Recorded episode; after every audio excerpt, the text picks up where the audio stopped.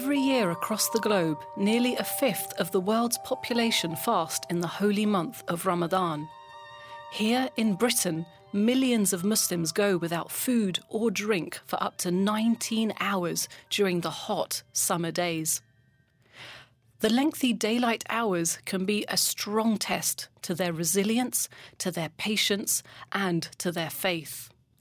I'm Ramona Ali, and you're listening to Things Unseen, the programme for people who think there is more to life than meets the eye. In this special Ramadan series, we'll be getting up close and personal with some of the U K's most influential British Muslims, to ask what the month of Ramadan means to them and explore how they balance the challenges of faith and fasting with their busy lives. My guest today has held multiple roles as a lawyer, a businesswoman and campaigner, but is best known for being the first ever Muslim woman to serve in the British cabinet. Described as Britain's most powerful Muslim woman in a poll published by the Times newspaper, I welcome Baroness Sayeeda Warsi. Baroness Warsi, a warm Ramadan Mubarak to you. Khair Mubarak, and to you as well. It's been quite a decade for you since you took to the steps of Downing Street dressed in traditional Pakistani dress, the shalwar kameez. How do you feel looking back on yourself now? I just think it's a huge privilege to serve in government. And, you know, when I was born in nineteen seventy-one in a small town in West Yorkshire, never in my wildest dreams did I think that one day I would end up at the cabinet table. So I think for me, those early moments were really humbling, moving, actually quite emotional. I remember thinking that it would bring tears to my eyes, especially when I spoke to my father immediately after being given the cabinet uh, position. But politics is brutal, and I don't think you enjoy it so much when you're actually in the front line. It's when you're away from the front line, as I am now, you look back on it and seem to focus on the good bits and not so much on the bad bits. In your book, The Enemy Within, A Tale of Muslim Britain, you talk about the complexity of having multiple identities. Now, can you tell us some more about those from your personal perspective? I think that too often, certainly with British Muslims, we seem to define them as some sort of a monolithic block, uh, as a homogenised community, which they so aren't, which we so aren't.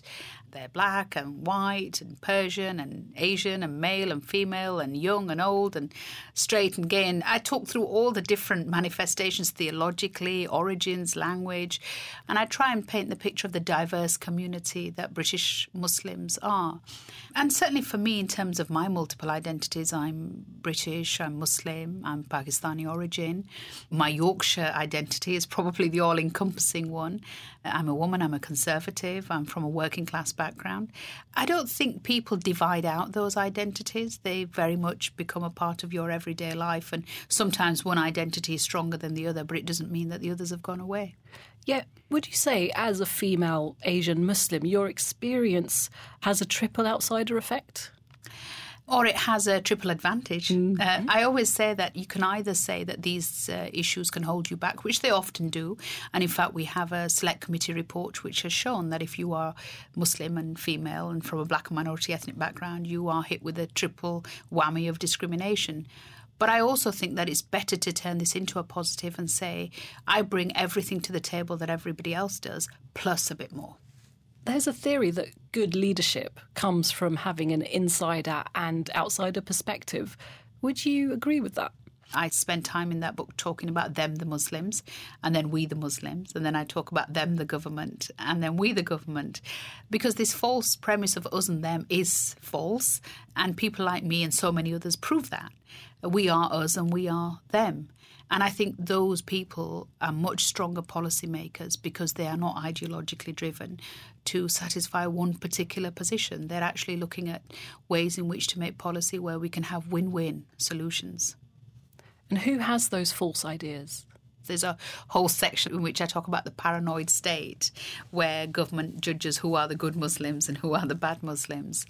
And I think, sadly, certainly over the last decade or so, starting with the last Labour government, continuing through the coalition years and then into the Conservative years, there has been government policy making both around the issue of integration, counterterrorism, engagement with British Muslim communities, the Prevent programme, which has had not a full-rounded and nuanced approach to understanding the communities that make up British Muslim communities.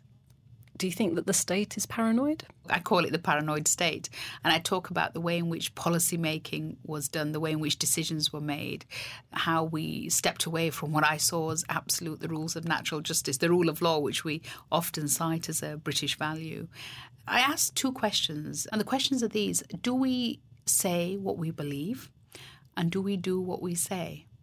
Now we have examples like President Trump who kind of defy those questions almost on a daily basis and, you know, prove it time and time again. But unfortunately, politicians gets a bad name because we have politicians like that, where the public start to question whether we're actually saying what we believe and then see us doing things which are different to what we're saying. So I think it's two really simple questions which we should be putting to all politicians, and I put them to myself. You've spent many Ramadan serving in the cabinet. Can you share any particular moments that have been most memorable?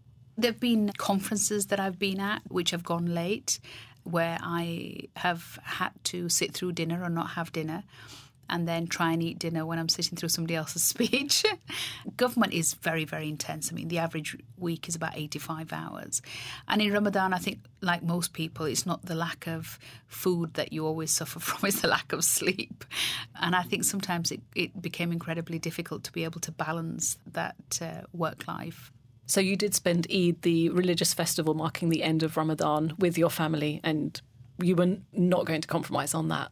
No, absolutely. Just like I wouldn't expect anybody to compromise on not spending Christmas with their family or any other religious festival with their family. You know, if we believe in freedom of religion and belief, then that includes the ability to practice that religion or belief.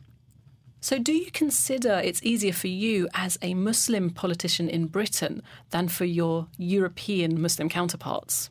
Absolutely. In fact, I speak to many parliamentarians in Europe who consistently say it's much easier to be Muslim and British and a parliamentarian in Britain than it is anywhere else. But that doesn't mean we've got it right. You know, for me, I don't think it's enough to say, well, we're better than X.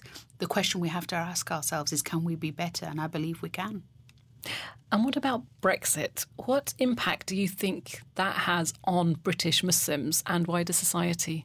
I actually did believe and still do believe that Britain can carve its way in the world outside of its membership of the European Union.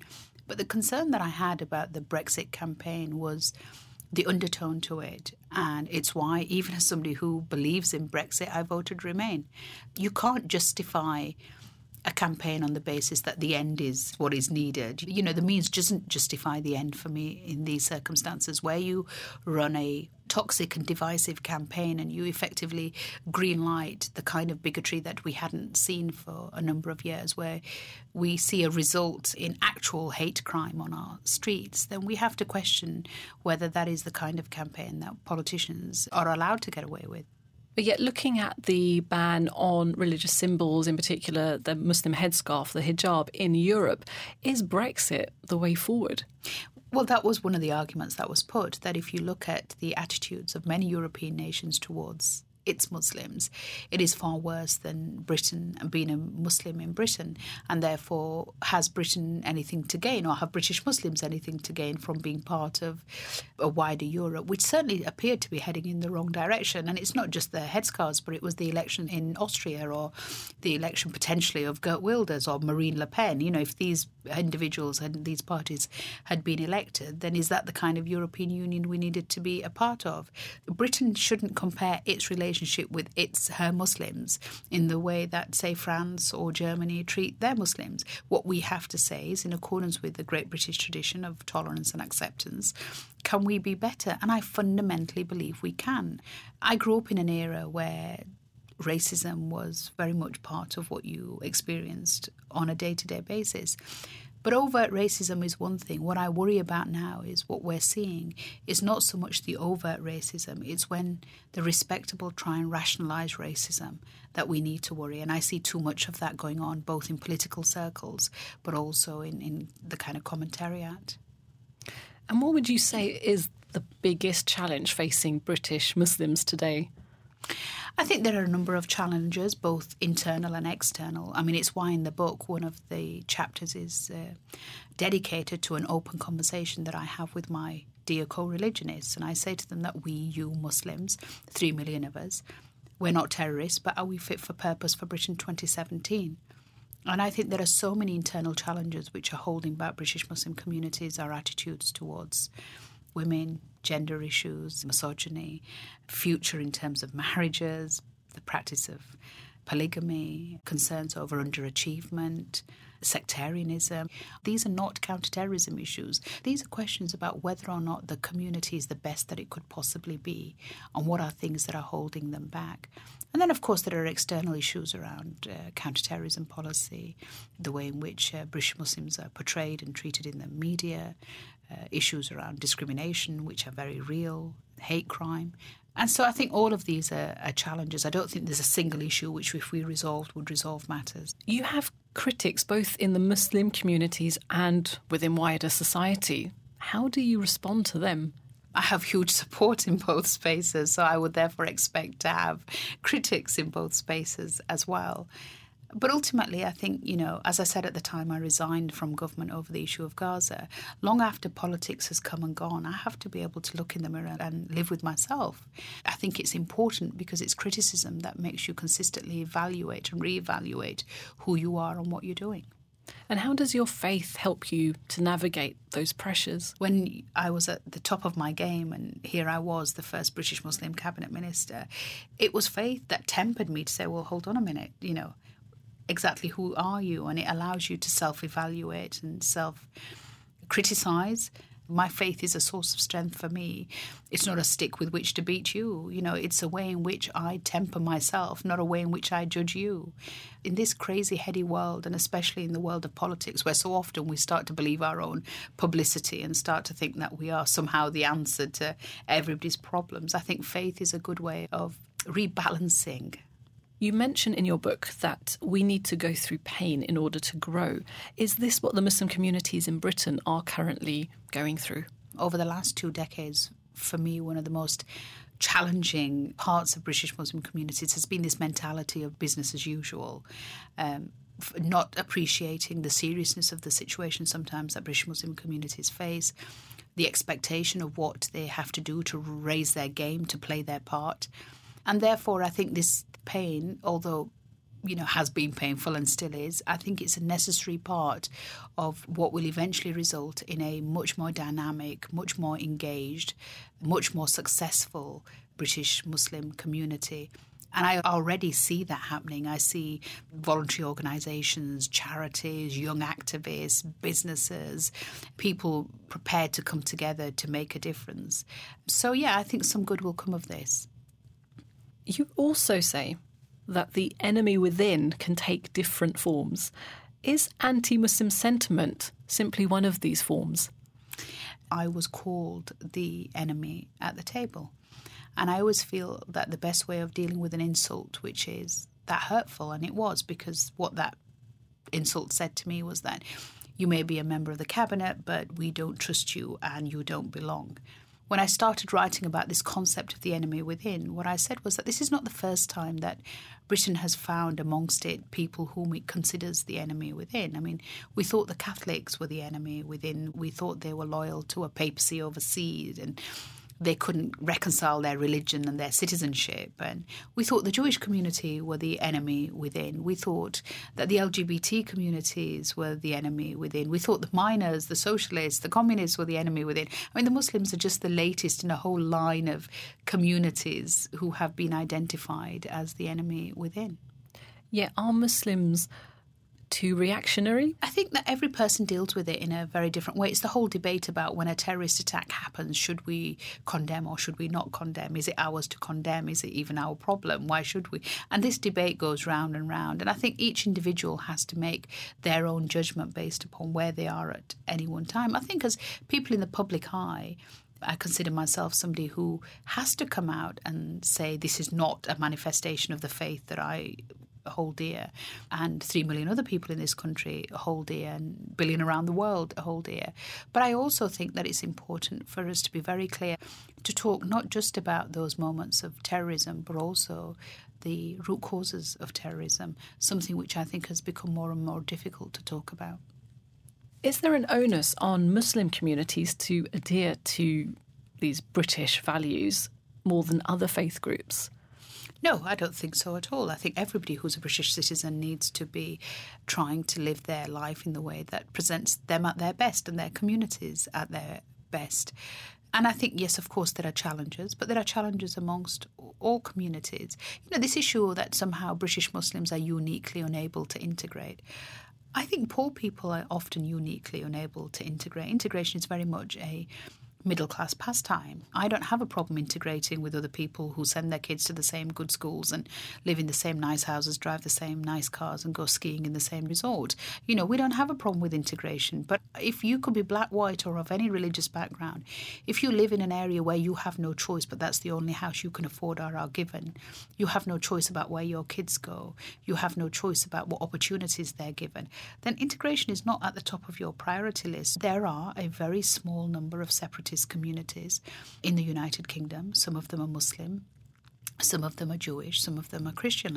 So the number of a small amount of separatist communities is one issue, but to try and present somehow the British Muslim community as uniquely not wanting to integrate and to live according to British values is nonsensical and is proven in uh, many, many polls. And with that in mind, are British values faith values? British values instinctively, historically, were faith values because they were based upon our great Christian tradition. I think British values as we currently define them in government policy is false. It's a reductive list which is um, historically untrue and um, inconsistently applied even today. When Britain says this is who we are and who we've always been, that's not true. Uh, but I don't think any British values are unique to any one faith, or indeed even to people of faith. I think you can not be of a faith and still feel that you can ascribe to what it is that Britain wants to be in the coming years. But I go back to this. I think British values is a terrible term. You know, it has to be about what does Britain want to be in the next five, ten, twenty years. But British values are is the only term that we've been given. And so how does that play into Islamic values? You know, we can carry on kind of flogging the same horse, or we can basically turn around and say this debate is actually structured wrongly. A very senior member of the Catholic Church once said to me that British values is a stick with which to beat minority communities. There is a sense out there that that is where this is going. My Muslim ideals and my British ideals are exactly the same. What the British values debate should be about is what unites us all as a country. And what unites us all as a country is the vision of what we want this country to be, which is British ideals. And so therefore I think we have to be quite brave in saying the debate should be about not a false list of who we think we are and have always been, but an ambitious vision of who we want to be and all of us who make up this island nation today. And therefore it is a constant process. And if it is a constant process, why are we defining it within our policy making as a stagnant position? Why not acknowledge that concept of journey and use it as a way of, of defining a forward-looking vision of who we are?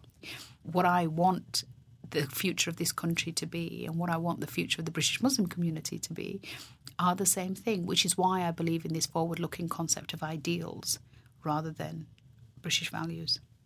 And how does that affect interfaith relations between all of these different faith communities? I think that the issue that I have in relation to the current challenge of Islamophobia and anti-Muslim sentiment is that I grew up in an era, I mean, I'm showing my age now, but in the seventies and eighties, we were all black because the issue was race, and whether you were Asian or black or L G B T or female, actually, we were all black, and we felt that we needed to stand on a united platform to fight against what we thought was the bigotry of the moment. I find it quite deeply worrying now when I see people saying, even amongst Asian communities, saying, well, no, it's the Muslims, it's not all Asians. I don't see the same solidarity in fighting anti-Muslim sentiment in the way that I saw the solidarity in fighting racism. Religion has become the new race for so many people. I think interfaith work is an important way of trying to ease those tensions. But so often interfaith work is a converted speaking to the converted. People who engage in interfaith work are often people who are open-minded and welcoming in any event. So the part of our role is to make sure how do we take that interfaith work into those communities who aren't converts to the God of diversity and plurality. And how do those ideals lend themselves to the spirit of Ramadan for you? British ideals should be about tolerance, acceptance, non-judgmentalness, about faith being a deeply spiritual part of who you are. Like I said, my religion is a rule book for me. It's not a lecture series for you. I think it's also about looking out for the other, a society which um, cares not just about itself, and individuals that care not just about themselves but care about the society around them, and the giving of zakat and making sure that the The hungry are fed and the homeless are sheltered is very much part of the Ramadan spirit, thinking beyond your own needs, self-evaluation. I think all of these are very much part of the kind of Britain I certainly want to see.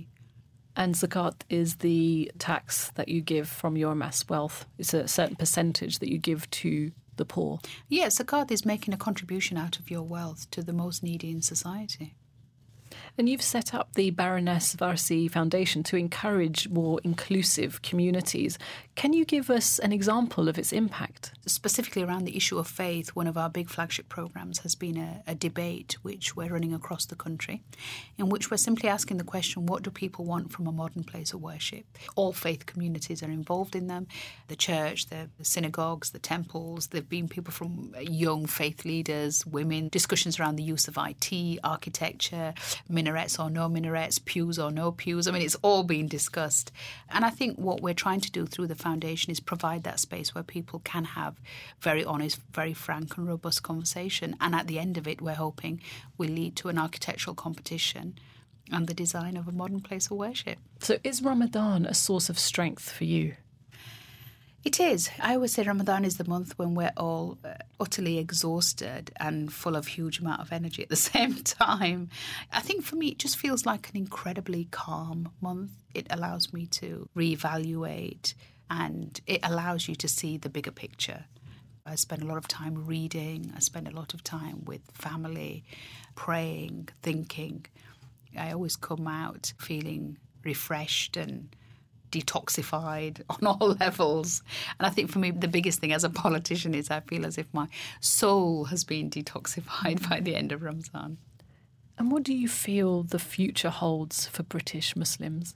I say in my book it's always the darkest just before it gets light, and I take heart from that. And um, and we know that because when we get up for Sehri in Ramadan, we know that we have to stop eating just before it gets light. I'm optimistic that uh, despite the challenges we face, Britain is a good place to be a British Muslim. British people, all of us, generally want to get on with our neighbours. We have a vested interest in creating a sense of ease between all people who make up these nations. I'm optimistic that if we all play our part, if uh, British Muslims raise their game, if government policy starts to become more honest and more evidence-based, and if the rest of us are prepared to look beyond the nonsense and the noise, we will find that those who we suspect are enemies could be our friends. Baroness Sayeeda Warsi, thank you for joining us today. I'm Ramona Ali, and you've been listening to a Ramadan edition of Things Unseen, the programme for people who think there's more to life than meets the eye. Things Unseen was brought to you by C T V C. And you can hear this programme again and find other editions of Things Unseen at w w w dot things unseen dot co dot u k.